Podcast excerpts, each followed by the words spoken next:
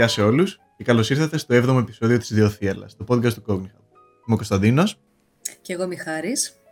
Είμαστε εθελοντέ του Cognihub, της διατμηματικής φοιτητικής ομάδας που έχει ως στόχο την επικοινωνία των γνωσιακών επιστημών και την πρόθεση της επιστημονικότητα τόσο ακαδημαϊκά όσο και στην αγορά εργασίας.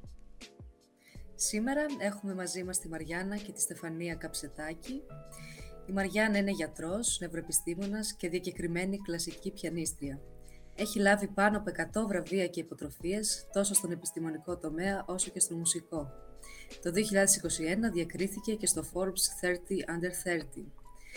Το πρώτο της πτυχίο είναι στην ιατρική, στο Πανεπιστήμιο της Κρήτης και έκανε το μεταπτυχιακό της στην ιατρική των παραστατικών τεχνών στο University College of London. Ολοκλήρωσε το διδακτορικό της στην Ευρωεπιστήμη στο Imperial College of London. Παράλληλα με την ακαδημαϊκή της καριέρα, από νεαρή ηλικία κάνει συναυλίες τόσο ως σολίστ πιανίστρια, αλλά και συναυλίες με τη δίδυμη αδερφή της, τη Στεφανία Καψετάκη. Η Στεφανία τώρα είναι μεταδιδάκτορας ερευνήτρια εξελικτικής βιολογίας και επίσης κλασική πιανίστρια, με διπλώματα στο πιάνο και στην αρμονία, όπως και διεθνείς διακρίσεις και συμμετοχές σε πάνω από 160 συναυλίες σε όλο τον κόσμο, ενδεικτικά στην Αγγλία, στη Γερμανία, στην Ελλάδα, στην Κύπρο, το πρώτο στοιχείο είναι στη βιολογία στο Πανεπιστήμιο της Κρήτης, το μεταπτυχιακό στην εξελικτική βιολογία στην Οξφόρδη, όπως και το διδακτορικό της εξελικτική βιολογία στην Οξφόρδη και το μεταδακτορικό της στην εξελικτική βιολογία στον Πανεπιστήμιο της Αριζόνας. Μαριάννα και Στεφανία, σας καλωσορίζουμε. Ευχαριστούμε πολύ για την πρόσκληση. Ναι, ευχαριστούμε. Θέλω να σας ρωτήσω πρώτα-πρώτα, από πού ξεκίνησε το πάθος σας, τόσο για τη μουσική όσο και για τις επιστήμες υγείας; Να αρχίσω εγώ πρώτη. Βασικά με τη μουσική ήταν ότι οι γονείς μας όταν ήμασταν μικρές πηγαίναν σε πολλές συναυλίες εδώ στην Κρήτη και ε, εντάξει, ακολουθούσαμε κι εμείς, πολλές φορές εντάξει κοιμόμασταν, αλλά ε, για κάπως ήρθε και μάλλον με αυτόν τον τρόπο έτσι μας ήρθε και μας άρεσε η μουσική και βασικά εγώ ήμουν η πρώτη που είπα στη μητέρα μας που θέλω να μάθω πιάνο όταν ήμουν, ξέρω 8-9 ετών κάπου εκεί. Ε, και ναι, αυτό ήταν έτσι πως άρχισε με το πιάνο ε, και με, με τη μουσική και με τη ιατρική, εντάξει, είναι, και με τις επιστήμες, εντάξει, ήμασταν πολύ καλές στο σχολείο, ας πούμε, εντάξει, γυμνάσιο, και όλα, όλα τα χρόνια και γράψα πολύ καλές παρελίνες, μας άρεσαν πολύ οι θετικές επιστήμες ε, και έτσι εγώ πήγα ιατρική και στα βιολογία στην Κρήτη. Ναι. Θα να προσθέσετε εσύ κάτι; Ε, εντάξει, από μικρές ηλικίες, δηλαδή ήμασταν, μεγαλώσαμε στην Κρήτη, ήμασταν κοντά στη φύση, ίσως αυτό μας επηρέασε έτσι. Ήμασταν συνέχεια κοντά σε ζώα, θέλαμε να τα προσέχουμε. Ε, ναι, όσο, ναι. Φυσικά και εντάξει, δάσκαλοι σπουδαίοι στο σχολείο και στο πανεπιστήμιο μας βοήθησαν. Ε, στη μουσική για μένα, ναι, η Μαριάννα ξεκίνησε πρώτη και ε, εγώ ακολούθησα μετά που ξεκίνησε ο Δίο, μου άρεσε και εμένα πολύ και έτσι συνεχίσαμε. Είναι πολύ σημαντικές οι επιρροές των δασκάλων, σίγουρα. Mm-hmm. Okay. Θα μπορούσατε εν συντομία να μας πείτε τα βασικά ερευνητικά ενδιαφέροντα που έχετε στη μέχρι στιγμή ακαδημαϊκή σας πορεία, ας πούμε, τις πιο σημαντικές εργασίες που πιστεύετε ότι έχετε ασχοληθεί; Νομίζω θα το πάμε να αρχίσω εγώ και η Στεφανία μετά. ε, πιο εύκολα έτσι. εγώ, ας πούμε, η βασική μελέτη που ήταν, ήταν στο μεταπτυχιακό μου που έκανα ε, διατροφικές διατραχές ε, μουσικούς που εξα, ε, έστειλα ένα έτσι, ερωτηματολόγιο σε πάνω από 300 μουσικούς παγκοσμίως. Ε, και μετά οι άλλες κύριες μελέτες ήταν στο διδακτορικό που μελέτησα έτσι, τη μνήμη, σε ασθενείς με κεφαλικό. Αυτά είναι οι κύριες μελέτε. Δηλαδή συνεχίζω να εξετάζω τη μνήμη στην έρευνά μου τώρα. Mm. Και εσύ, Στεφ; Ε, εγώ θα μπορούσα να πω ότι στην Οξφόρδη μελετήσαμε την εξέλιξη της πολυκυταρικότητας, δηλαδή πώς, πώς και γιατί μονοκύτταροι οργανισμοί ε, γίνονται πολυκύτταροι ε, και είδαμε πούμε, ότι ένας από τους ε, λόγους που η, τα άλγη, μονοκύτταρα άλγη, είναι κύτταρα που ζουν σε λίμνες, σε ε, ποτάμια. Ε, είδαμε ότι αυτά σχηματίζουν μάζες μόλις ε, συναντήσουν κάποιο θηρευτή και ίσως έτσι η θύρευση ήταν ένας σημαντικός παράγοντας για την εξέλιξη της πολυκυταρικότητας. Ε, αυτό ήταν, το συνέχισα αυτό στο διδακτορικό μου και τώρα εξετάζουμε τον καρκίνο σε σχεδόν όλα τα είδη στο δέντρο της ζωής, ε, κυρίως σπονδυλωτά, δηλαδή ε, πτηνά, ε, θηλαστικά, ερπετά και προσπαθούμε να εξηγήσουμε γιατί κάποια είδη έχουν περισσότερο καρκίνο από άλλα. Ενδιαφέροντα όλα τα θέματα που έχετε ασχοληθεί. Μπορείτε να μας περιγράψετε ίσως τον τρόπο που διαχειρίζετε τον χρόνο σας, το time management ή ο τρόπος μελέτης; ναι, θέλει πολύ οργάνωση. Δηλαδή από μικρές, εγώ τουλάχιστον θυμάμαι για τη Στέφη, ότι είχαμε ένα πολύ οργανωμένο έτσι, timetable, έτσι, ένα οργανόγραμμα για κάθε μέρα τι θα κάνουμε, γιατί είχαμε πάρα πολλά. Είχαμε το σχολείο, οδείο, ξένες γλώσσες, κάναμε και αθλητισμό, ας πούμε. Παλιά, παλιά πηγαίναμε κολύβι, μετά πηγαίναμε εργοτέλη, μετά τέννις, πινκ κτλ. Και ναι, ήθελε πολύ οργάνωση. Και, με, και μετά που ήρθαν για πούμε, συναυλίες, διαγωνισμοί ε, και όλα αυτά παράλληλα έτσι με, μετά που κάναμε την έρευνα και τις, εντάξει, είναι δύσκολη η ιατρική, ας πούμε, τόσο, πολύ, πολλές ώρες διάβασμα και αυτά και, και το πιάνο θέλει πολλές ώρες διάβασμα. Ε, ναι, έπρεπε να είμαστε πολύ έτσι οργανωμένες. Mm. Ναι, σχεδόν σε καθημερινή βάση, δηλαδή έπρεπε να αυτή την ώρα θα είμαι εκεί στο 2, αυτή την ώρα στο σχολείο, στο εργαστήριο, ότι ήταν και... Σχεδόν καθημερινά έπρεπε να κάνουμε αυτό, ναι. Νομίζω είναι έτσι, ιδιαίτερο το ότι ε, έχετε καταφέρει πολλά πράγματα τόσο στην επιστήμη όσο και στη μουσική και αυτό το, το κοινό θα αναρωτιέται σίγουρα το πώς μπορούν να χωρέσουν όλα μέσα σε μια μέρα. Οπότε αυτό είναι ναι, καλό πρόγραμμα νομίζω, είναι τελικά το, το μυστικό. Ναι. Άρα, τι είναι αυτό που σας εμπνέει και συνεχίζει να κρατάει το πάθος σας ζωντανό, θα λέγατε; Εμένα είναι ότι ας πούμε ακόμα μου αρέσει αυτό που κάνω, δηλαδή ακόμα αρέσω να παίζω το πιάνο, ακόμα μου αρέσει να, να κάνω την έρευνα που κάνω.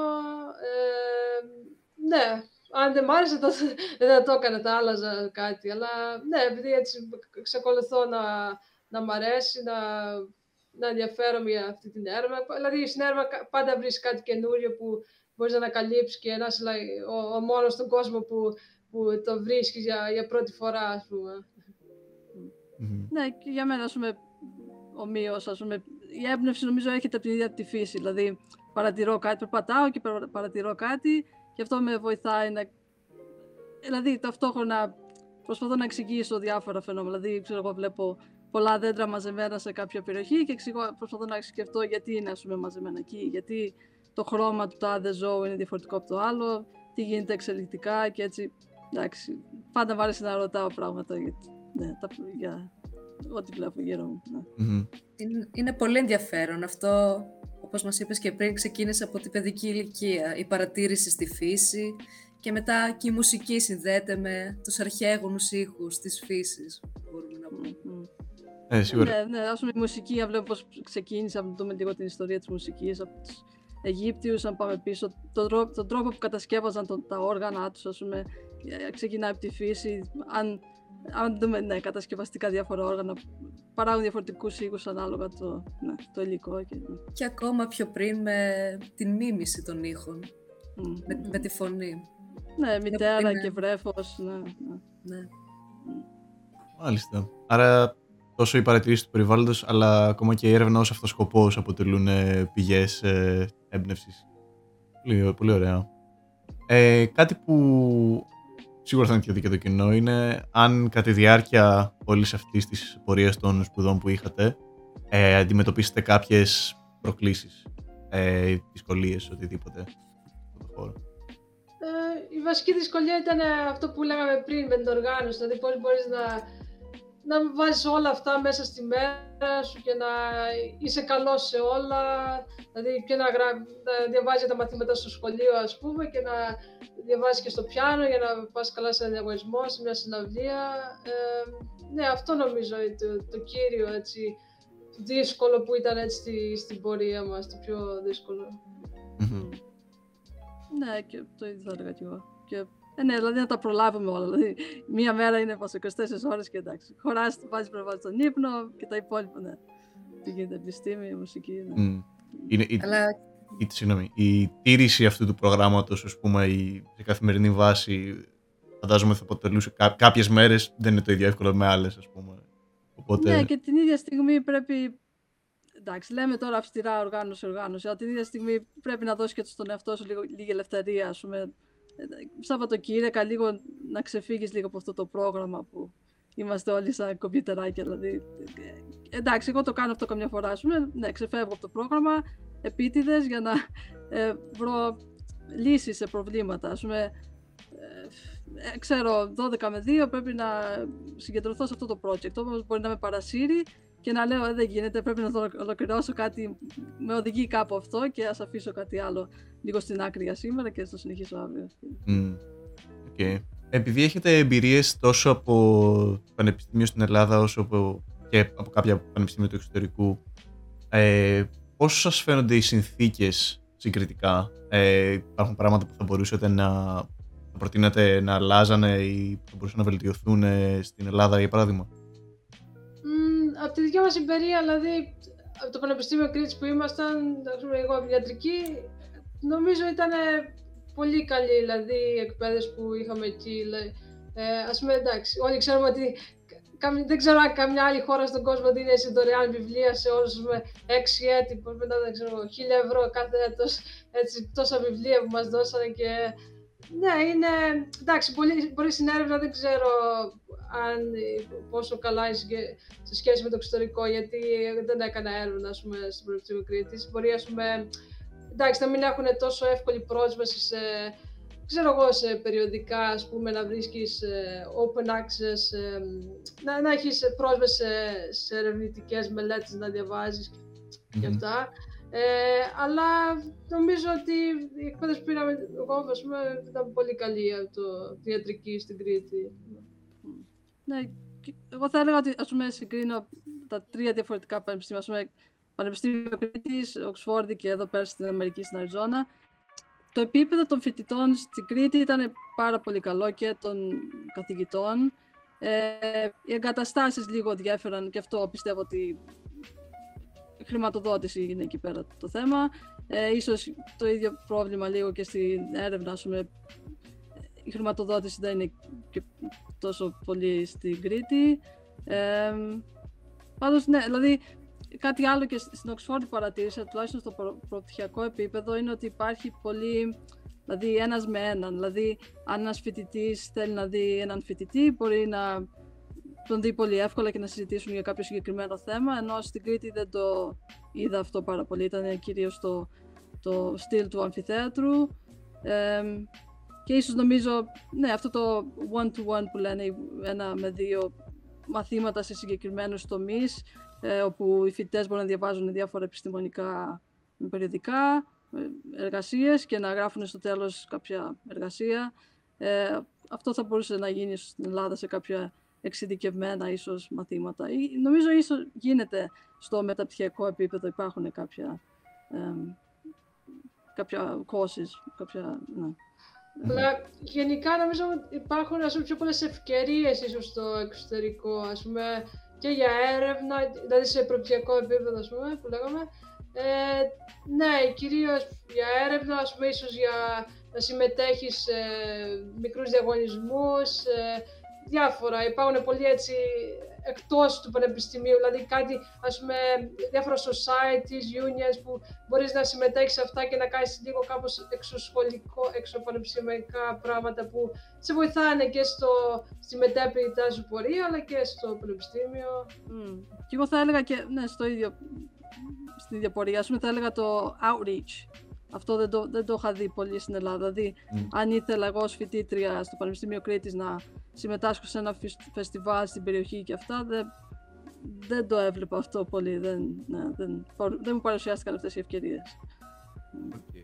Άρα, στο εξωτερικό, πούμε, ίσως το, το αντίκτυπο που μπορεί να έχει η, το ίδιο θέμα, ας πούμε, έρευνας ή το networking, οι υποδομές, ας πούμε, αυτά είναι τα βασικά τρία που κατάλαβα ότι πιστεύετε πως είναι, έχουν μεγαλύτερη, ένα μεγαλύτερο ναι. βάρος γενικά στο εξωτερικό. Και κάτι ακόμα μικρό που παρατήρησα στο εξωτερικό σε βοηθάνε λίγο παραπάνω μόλις τελειώνεις το πρωτοφιακό επίπεδο ή το μεταπτυχιακό, σε βοηθάνε ακαδημαϊκά να αποφασίσεις μετά τι θα κάνεις. Αυτό, δηλαδή Μμμ. υπάρχουν λίγο παραπάνω υπάρχει αυτό στο εξωτερικό. Δηλαδή ενδιαφέρονται για σένα τι θα, τι θα γίνεις μετά. Ενώ στην Κρήτη παρατήρησα, εντάξει, υπάρχει σε, μικρό βαθ, σε μικρότερο βαθμό αυτό.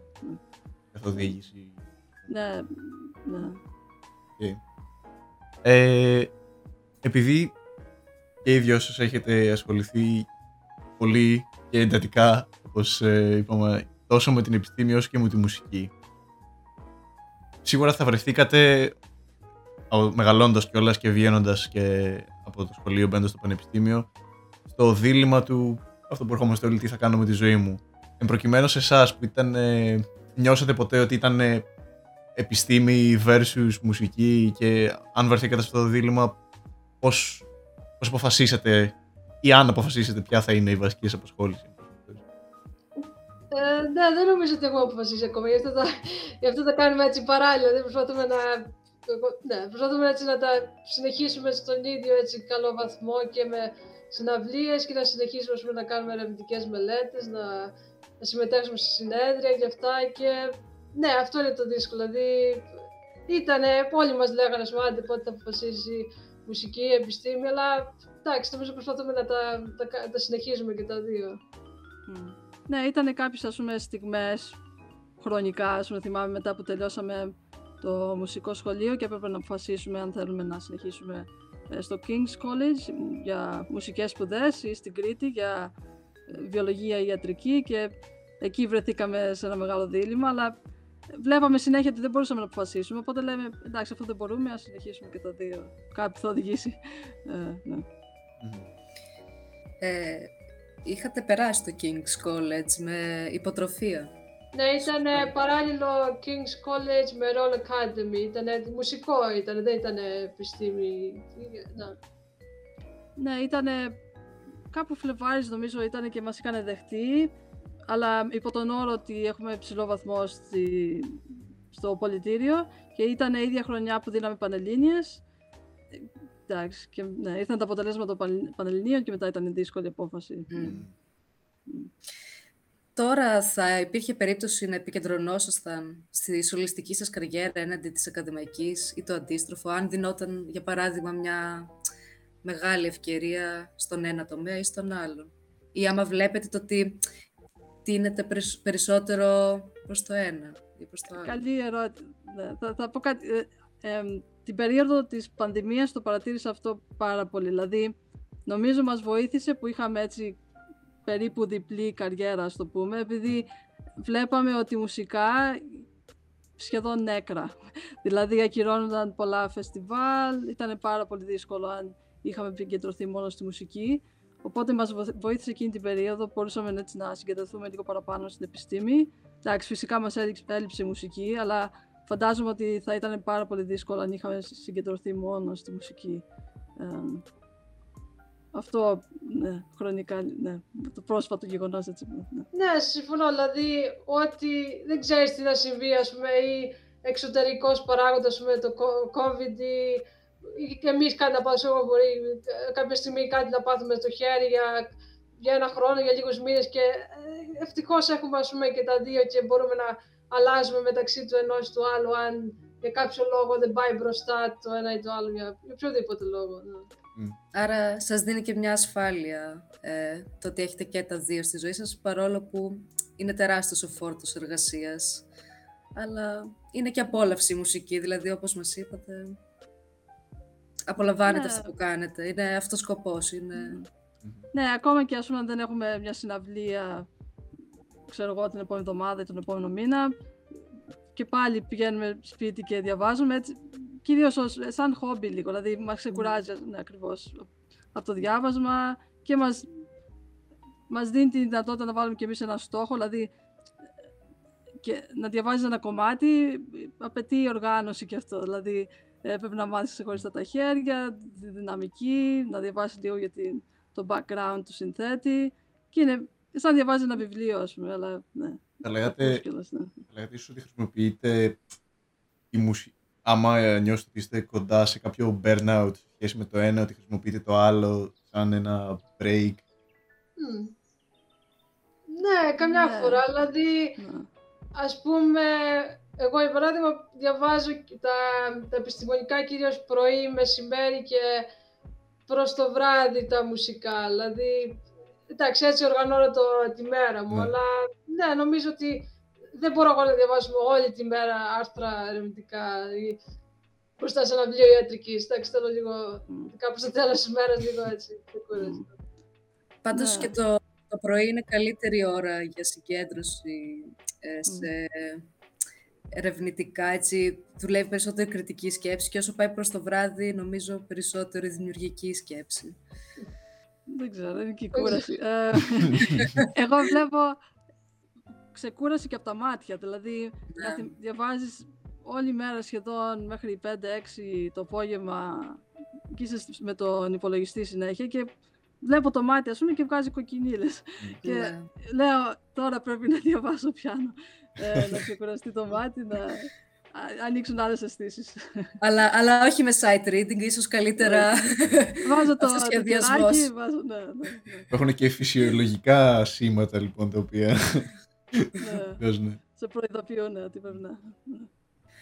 Άρα έχετε βρει να υπάρχει κάτι κοινό ανάμεσα στη μουσική και την επιστήμη; Ή με ποιον τρόπο θα μπορούσαν, ε, θα λέγατε ότι συνδυάζονται ή και αλληλοσυμπληρώνονται οι δύο αυτοί τομείς; Και προσω- προσωπικά δηλαδή, άμα το έχετε συνδυάσει κάπως; Ναι, εγώ ας πούμε προσπάθησα μετά τη ιατρική εδώ στην Κρήτη μέσω του, αυτού του προγράμματος Performing Arts Medicine ιατρικής το παραστατικό τεχνολογική στο Λονδίνο ε, που είναι εντάξει ένα από τα, τα λίγα προγράμματα νομίζω στον κόσμο που κάνουν αυτό το, το πεδίο. Ε, ναι, προσπάθησα έτσι να συνδυάσω και τη μουσική και τη ιατρική γιατί μάλλον δεν καταλαβαίνετε τι είναι αυτό το πράγμα. Ε, Είναι, ας πούμε, μαθαίνεις όλα τα προβλήματα που παθαίνουν όλοι αυτοί που ασχολούνται με τις παρατηστατικές τέχνες, με μουσική, ε, ε, θε, αυτοί που ασχολούνται με το θε, θε, ε, τραγουδο, ηθοποιοί, ε, οποιοδήποτε, οι χορευτές ε, και μαθαίνεις με τα ιατρικά προβλήματα που μπορεί να πάθουν. Να, Στις παραστατικές τέχνες. ναι, κυρίως. ναι, ας πούμε μπορεί να μην στέκονται καλά στο πιάνο ή στην κιθάρα κάποιο παράξενη στάση να έχουν και να πάθουν σκολίες, δηλαδή διάφορα πράγματα. Ε, ναι, και, και με την έρευνα που έκανα εκεί πέρα προσπάθησα έτσι να τα, να τα συνδυάσω λίγο. Ε, Εγώ παρατηρώ το, το κοινό που έχει, ένα από τα κοινά που έχουν η μουσική και η επιστήμη, είναι η εξερεύνηση. Δηλαδή, όπως είπα πριν, ας πούμε, συναντάς ένα μουσικό κομμάτι, πρέπει να, παρότι βλέπεις τις νότες και είναι πολλά γραμμένα εκεί, δεν είναι μόνο αυτό, πρέπει να εξερευνήσεις διάφορα συναισθηματικά του συνθέτη, ε, αλλάζει κάθε φορά το παίξιμό σου ανάλογα πώς αισθάνεσαι και εσύ καθημερινά. Ε, το ίδιο με ένα άρθρο. Το διαβάζω μια φορά, αλλά την επόμενη μέρα ή την επόμενη εβδομάδα έχω μάθει άλλα πράγματα και έτσι, ναι. Μμμ.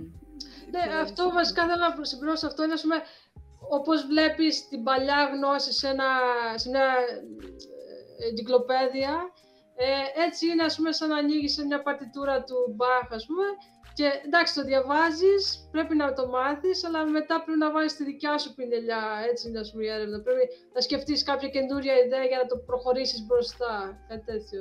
Ναι. Μμ. Έτσι και στην επιστήμη, ε, να βρεις μια καινοτόμα, Μμ. ε, κάτι καινοτόμο. Και ένα- έναν άλλον τρόπο που είχαμε προσπαθήσει μαζί να κάνουμε πριν λίγα χρόνια σε ένα φεστιβάλ ήταν ε, είχαμε βρει κάποια ντοκιμαντέρ ε, στα αγγλικά του David Attenborough και είχαμε, ε, το είχαμε βάλει σε σίγαση, είχαμε κάνει mute τον ήχο ε, και παίζαμε ταυτόχρονα μουσική. Άρα έβλεπε ο κόσμος ένα πιάνο, ε, ένα πιανίστα και στο background ήταν ε, ένα ντοκιμαντέρ. Ναι, αλλά σε το Ε, σημαντικό δεν ήταν. Αυτό εντάξει, απλό, αλλά το σημαντικό είναι ότι το είχαμε συνδυάσει τι έβλεπες με το τι παίζαμε. Α πούμε. Να ταιριάζει. Ναι. Ναι, Mm. ήταν. Α πούμε, είχε ε, μέλισσες και υπάρχει ας πούμε, ένα κομμάτι του Σοπέν που έχει το ψευδόνυμο μέλισσες και το έπαιζα ας πούμε, την ώρα που έκανε τις μέλισσες. Μμ. Ή ένα άλλο που είχα φτιάξει, ας πούμε, ε, από πίσω ένα, μια ταινία που έδειχνε ε, ποιες περιοχές του εγκεφάλου ε, ή γενικά ποιες περιοχές του σώματος ε, ε, ενεργοποιούνται όταν παίζεις με το πιάνο και έπαιζα παράλληλα το πιάνο και έβλεπα, πούμε, έβλεπε ο κόσμος τον εγκέφαλο που πίσω και εξωγωμένο να παίζει το πιάνο. Το, τι, το, το πόδι ας πούμε, που χρειάζεται να χρησιμοποιήσει και πώς ενεργοποιείται από τον εγκέφαλο, περνάει το σήμα στο πόδι όταν έχεις το, το πεντάλ πρέπει να πατήσει. Ε, έτσι, διάφορα τέτοια project που mm-hmm. στην Oxford το είχαμε κάνει στο Λονδίνο.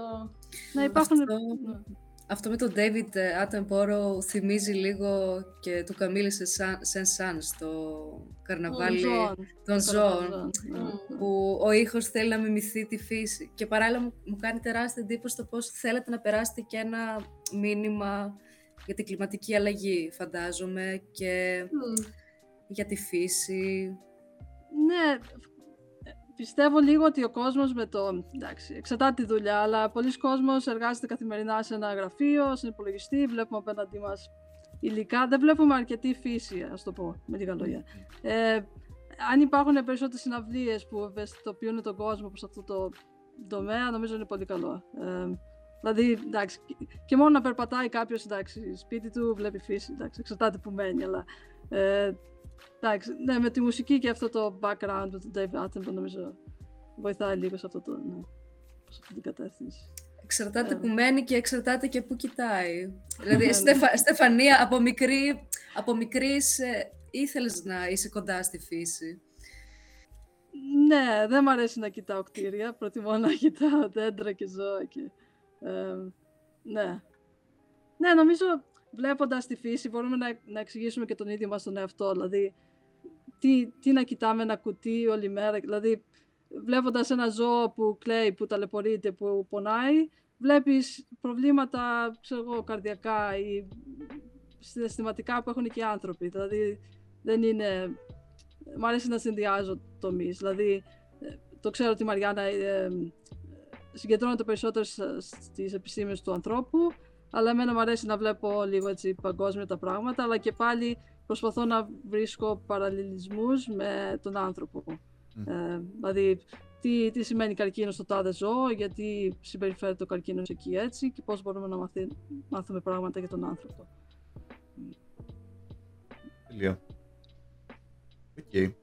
Με αφορμή λοιπόν και την ε, αποδοχή σας, την πρόσκληση που σας κάναμε να έρθετε εδώ πέρα στο podcast, και επειδή γενικά είστε ανοιχτές, έχετε και τις δικές σας πλατφόρμες ε, και είστε ανοιχτές και σε desk κτλ.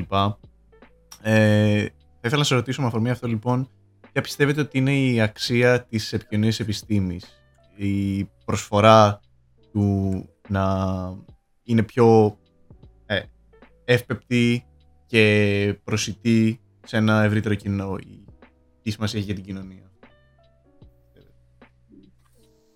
Είναι πολύ σημαντικό για να καταλαβαίνουν ας πούμε, οι άνθρωποι τι, τι κάνουν αυτοί οι επιστήμονες, οι ερευνητές που είναι κλεισμένοι σε δωμάτια μέσα σε, σε εργαστήρια. Ας πούμε. Είναι πολύ σημαντικό γιατί εντάξει, ένα, ένα βασικό λόγος είναι ότι η χρηματοδότηση. Ας πούμε, στην, στην Αγγλία τουλάχιστον που επειδή ζούσαν πολλά χρόνια εκεί πέρα, ε, η βασική χρηματοδότηση, μεγάλο μέρος της χρηματοδότησης ε, ερευνητών είναι από ε, συλλόγους που έχουν να κάνει με ασθένειες, ας πούμε ε, Alzheimer's Society, ε, British Heart Foundation, δηλαδή διάφορες ασθένειες υπάρχει.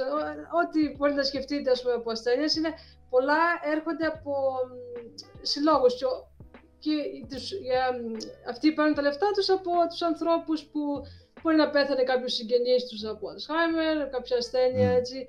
Και είναι για ποιο λόγο αυτοί να το δώσουν στο Alzheimer, αν νομίζουν ας πούμε, ότι ο Θεός θα σε σώσει από το Alzheimer ε, και όχι ο, ο ερευνητής ή ο γιατρός. Ε, γι' αυτό είναι σημαντικό να καταλάβουν τι κάνουν οι ερευνητές. Ναι, αυτό είναι ο βασικός λόγος. για το raise awareness, ναι. ας πούμε. Ναι. Ναι. ναι, ναι, πιο βαθιά ουσιαστικά, δηλαδή ε, επικοινωνούμε κάτι, αλλά αυτή η επικοινωνία μας βοηθάει και εμάς να καταλάβουμε τι, καλύτερα τι, τι μελετάμε. Δηλαδή ουσιαστικά είναι σαν να γράφεις ένα άρθρο, γράφεις τις ιδέες σου κάτω και έτσι μπορείς να οργανώσεις καλύτερα τη σκέψη σου και μπορεί να σε οδηγήσει και σένα σε, σε κάτι που δεν ήξερες πριν. Δηλαδή νομίζω είναι πώς, ε, το benefit, η, ε, πώς, είναι, Τα ωφέλη. το πώς, ναι, τα ωφέλη είναι και από τις δύο πλευρές. Δηλαδή, εγώ το βλέπω πάρα πολύ. Δηλαδή, επικοινωνώ με μικρά παιδιά σε, σε μουσεία, μιλάμε για επιστήμη και αυτά και μπορεί να μου πούνε κάτι που δεν το είχα σκεφτεί πριν και πηγαίνω πίσω Μμ. στο εργαστήριο και λέω «Αχ, τι καλή ιδέα, γιατί να με το εξετάσουμε». Δηλαδή, είναι μικροί ερευνητές, όλοι είμαστε μικροί ερευνητές, απλώς λίγο διαφέρει που... που Πόσο μάλλον μελε- παιδιά. Ναι, ναι, καινούριες σκέψεις. Βέβαια, αυτοί ξεκινήσαν με iPhone, εμείς ξεκινήσαμε πριν.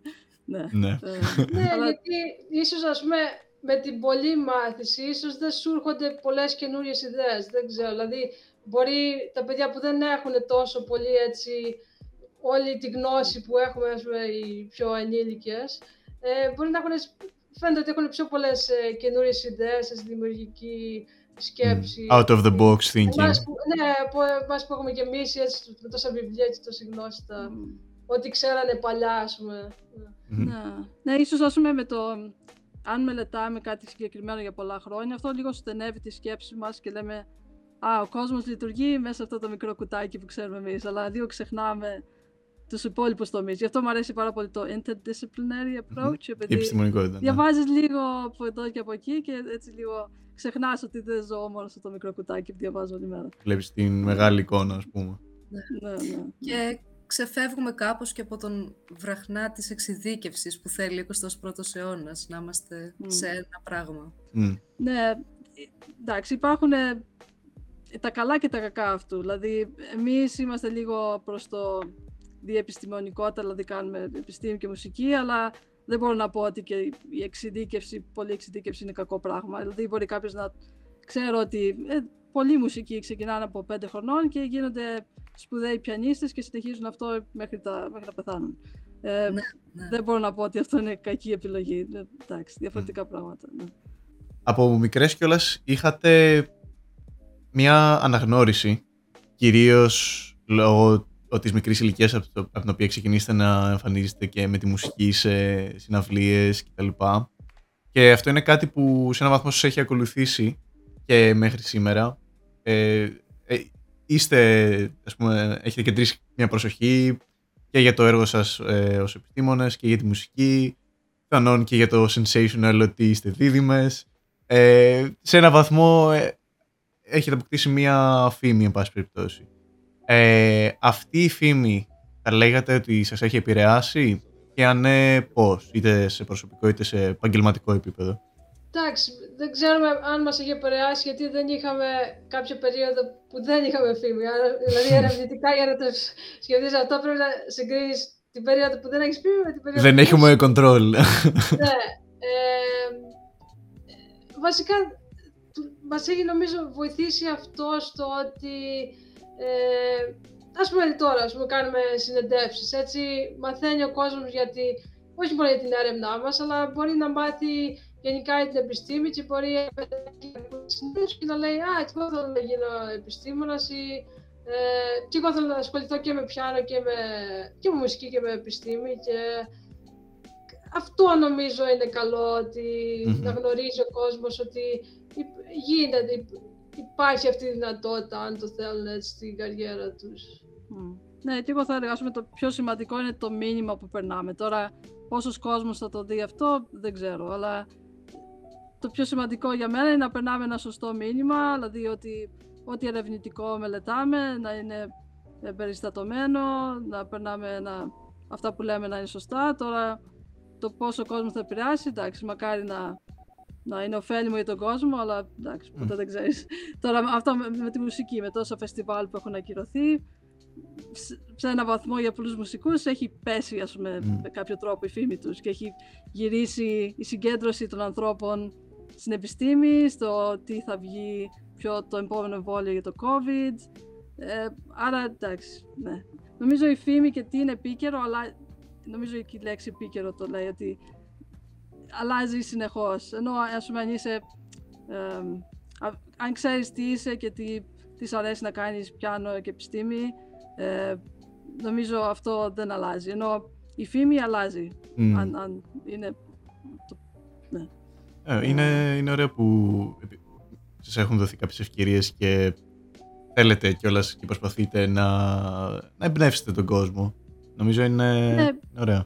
Ναι, και δεν ξέρω το πατήσαμε πλήρως. Δηλαδή, σίγουρα μας βοήθησε επίσης και σε υποτροφίες. Δηλαδή, μετά που νικήσαμε κάποιους παγκόσμιους διαγωνισμούς στο πιάνο, μας ήταν νομίζω λίγο πιο εύκολο να. ή είχαμε κι εμείς περισσότερη αυτοπεποίθηση να κάνουμε ε, αιτήσεις για υποτροφίες για να πάμε σε Μμ. πανεπιστήμιο να σπουδάσουμε στο εξωτερικό. Άρα, σ- δεν ξέρω, αν υπάρχει και πολλή υποστήριξη από τον κόσμο, λέω τους και εσύ, α, μπορώ να κάνω το επόμενο βήμα Μμ. ε, είναι κοινωνική υποστήριξη λίγο. Και, εντάξει, για μας, επειδή είμαστε, ε, δεν είμαστε ακριβώς μετανάστες, αλλά ε, η μητέρα μας δηλαδή ήρθε από την Αγγλία εδώ όταν ήταν στην Κρήτη όταν ήταν 20 χρονών και ουσιαστικά είμαστε bilingual, δηλαδή είμαστε από την Ελλάδα και την Αγγλία. Μμμ. Ε, και είναι, σημα... δηλαδή, είναι σημαντικό και εμείς να νιώθουμε υποστήριξη από το ελληνικό λαό, επειδή είμαστε από, το... από δύο διαφορετικές χώρες. Μμ. Ε, και νομίζω μας αρέσει να το νιώθουμε αυτό λίγο έτσι πιο ζεστά στη χώρα μας. Έχοντας όλα αυτά στη ζωή σας, για τα οποία μας μιλήσατε, έχετε χρόνο για κάποιο χόμπι, τι, τι κάνετε στο ελεύθερο σας χρόνο; Μ, Νομίζω ότι τα θεωρούμε, δηλαδή επειδή μας αρέσουν και τα δύο, δηλαδή και, και, και, το, και η μουσική και η επιστήμη, δεν τα θεωρούμε τόσο πολύ ως δουλειά, δηλαδή κάπως το θεωρούμε χόμπι, ας πούμε, το πιάνο, να πας να παίξεις το απόγευμα, εντάξει, χρειάζεται να συγκεντρωθείς και να έχεις κάποιο σκοπό, συναυλία, διαγωνισμό, κάτι, αλλά εντάξει, έχουμε και διαφορετικά πράγματα που κάνουμε εκτός από αυτό, ας πούμε. να διαβάσουμε κανένα έξι μη ερευνητικό βιβλίο ή ξέρω, εγώ, να πάμε ποδήλατο. Ας πούμε στο, στην πανδημία, στο lockdown, πηγαίναμε κάθε μέρα ποδήλατο, κάθε απόγευμα, ας πούμε, ή κολύμβη, διάφορα. Παλιά παίζαμε ποδόσφαιρο στο εργοτέλη, ε, εντάξει, διάφορα κάνουμε και εκτός από Μμμ. μουσική και το... Ναι, και εγώ θα έλεγα, ας πούμε, εξάσκηση, περπάτημα. Μ' αρέσει, ας πούμε, να πηγαίνω στο πάρκο εδώ κοντά, να βλέπω τις πάπιες, τα ζώα. Πάλι κοντά στη φύση, ναι. Ε, Μμμ. Και έτσι σαν ε, κλείσιμο, ε, τι επιφυλάσσει το μέλλον για την Μαριάννα και τη Στεφανία, τι από εδώ και πέρα υπάρχουν σχέδια, υπάρχει κάτι που συγκεκριμένο που θα θέλετε να κάνετε; Μμμ, εγώ ας πούμε έχω συγκεκριμένα σχέδια έτσι για τα τουλάχιστον πέντε επόμενα χρόνια. Είναι ότι Μμμ. θα αρχίσω ειδικότητα ε, νευρολογίας. Ε, πιο άμεσα σχέδια είναι κάτι όπως λέγαμε με το outreach. Ε, κα, κάποια θα κάνω μόνη μου, κάποια με τη Στέφη, ότι ε, έχουν κα- στο, στην Αυστρία κάποια έτσι συ- συνέδρια, σαν, σαν public speaking, Μμμ. ε, μ, και σε TEDx και ε, διάφορα. Δηλαδή τώρα το καλοκαίρι, επειδή εντάξει, δεν έχουν μειωθεί τα μέτρα για το COVID, έχουν έτσι ανοίξει και μας έχουν προσκαλέσει σε διάφορα έτσι μέρη εδώ και στο Ελλάδα και εξωτερικό. Μμμ. Ναι. μ. Και εγώ θέλω να, δημο- να ε, ολοκληρώσω κάποιες επιστημονικές δημοσιεύσεις, όπως σας είπα πριν, για το καρκίνο στα διάφορα ζώα. Ε, έχουμε δει κάποια patterns, κάποιους συσχετισμούς με ε, τη διατροφή τους και το που μένουν, ε, το οικοσύστημα ουσιαστικά, το μικροβίωμα. Είναι διάφορα πολλά, οπότε είμαι λίγο... Ε, προσπαθώ να το ολοκληρώσω μέχρι τον Ιούνιο, ε, που τελειώνω εδώ πέρα στην Αμερική. Και μετά θέλω να εντάξει, κάνω αιτήσεις για το επόμενο στάδιο, το επόμενο βήμα, ε, μετά διδακτορικές σπουδές ξανά ή κάποια δουλειά ίσως στη, στην Αθήνα, θα δούμε. Περιμένω απάντηση από διάφορες αιτήσεις. Οκ, ελπίζουμε... Αλλά συνεχίζουμε μαζί, συνεχίζουμε μαζί τα διάφορα Μμμ. outreach και τα... Και τα πιανιστικά, δηλαδή. ναι. ναι. Τέλεια. Ε, ελπίζουμε όλα να σας πάνε καλά και επιστημονικά και όσον αφορά το, τα public που κάνετε. Ε, τέλεια. Σε αυτό το σημείο λοιπόν θα... Μαριάννα Στεφανία, σας ευχαριστούμε και τις δύο πάρα πολύ για την πολύ ενδιαφέρουσα συζήτηση και χάρηκαμε που ήσασταν καλεσμένοι μας σε αυτό το επεισόδιο του podcast Διοθίαλας. Ε, σε περίπτωση που κάποιος θέλει να σας βρει από το κοινό, πού μπορεί να σας βρει; Μ, ε, Λεγόμαστε έτσι καψετάκι twins το, ή σ- σε όλα τα social media, το facebook, το twitter, το, το youtube, ε, Instagram. ό,τι μπορείτε να σκεφτείτε. Ναι, instagram. ε, ναι, καψετάκι twins έτσι ε, μας έχουμε, έχουμε ονομαστεί ας πούμε. Τέλεια. Λοιπόν, αυτό ήταν το 7ο επεισόδιο της Ιδιοθύελας. Ευχαριστούμε και όλους εσάς που μας παρακολουθήσατε και μείνετε συντονισμένοι στο Cogni Hub για τις μελλοντικές μας δράσεις. Ευχαριστούμε πολύ. Καλή συνέχεια. Ευχαριστούμε. Bye bye. Καλά. Bye. Γεια σας.